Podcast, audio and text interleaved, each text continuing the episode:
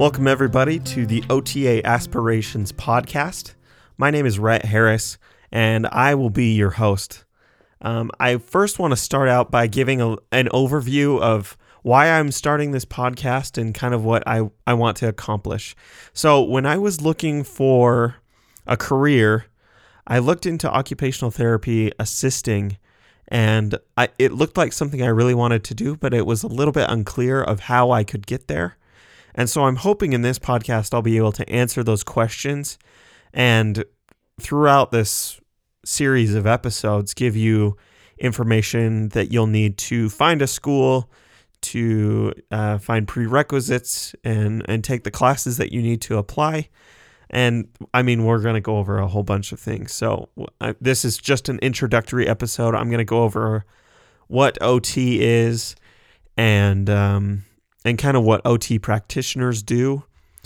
And then we'll get into kind of the, the nitty gritty details as as the episodes continue. So let's start.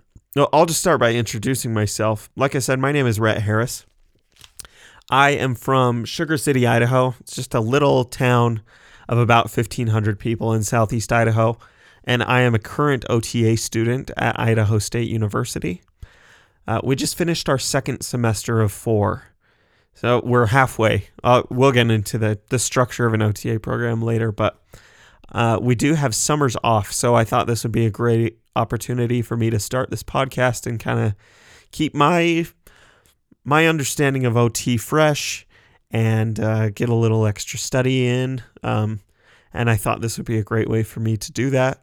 So um, I'm kind of using this a lot as my own personal study tool, but I'm also hoping that it can be beneficial to someone who is looking into occupational therapy as a career. So let's start by defining what is occupational therapy.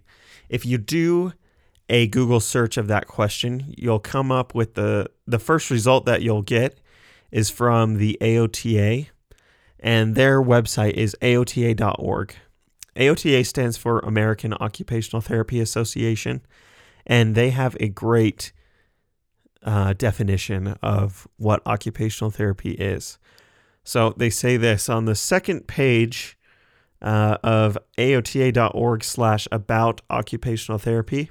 It says, in its simplest terms, occupational therapists and occupational therapy assistants help people across the lifespan participate in the things they want and need to do through the therapeutic use of everyday activities.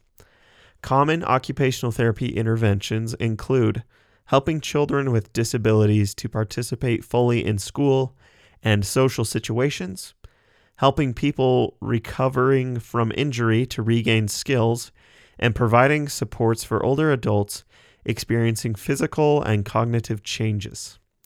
So that gives you a pretty good overview and some examples of what an OT practitioner would be doing.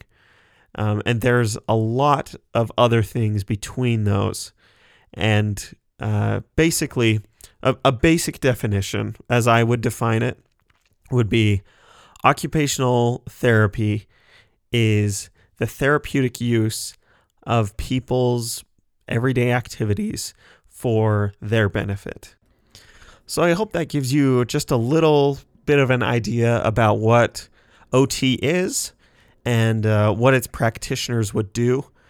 Uh, again, this is a pretty. This is going to be a pretty brief episode because I just wanted to give an introduction of me and of occupational therapy, and uh, we'll get into things regarding schools and applications and prerequisites uh, and things of that nature in future episodes. But for now, I just wanted to give a brief overview um, of a few things before we jump in.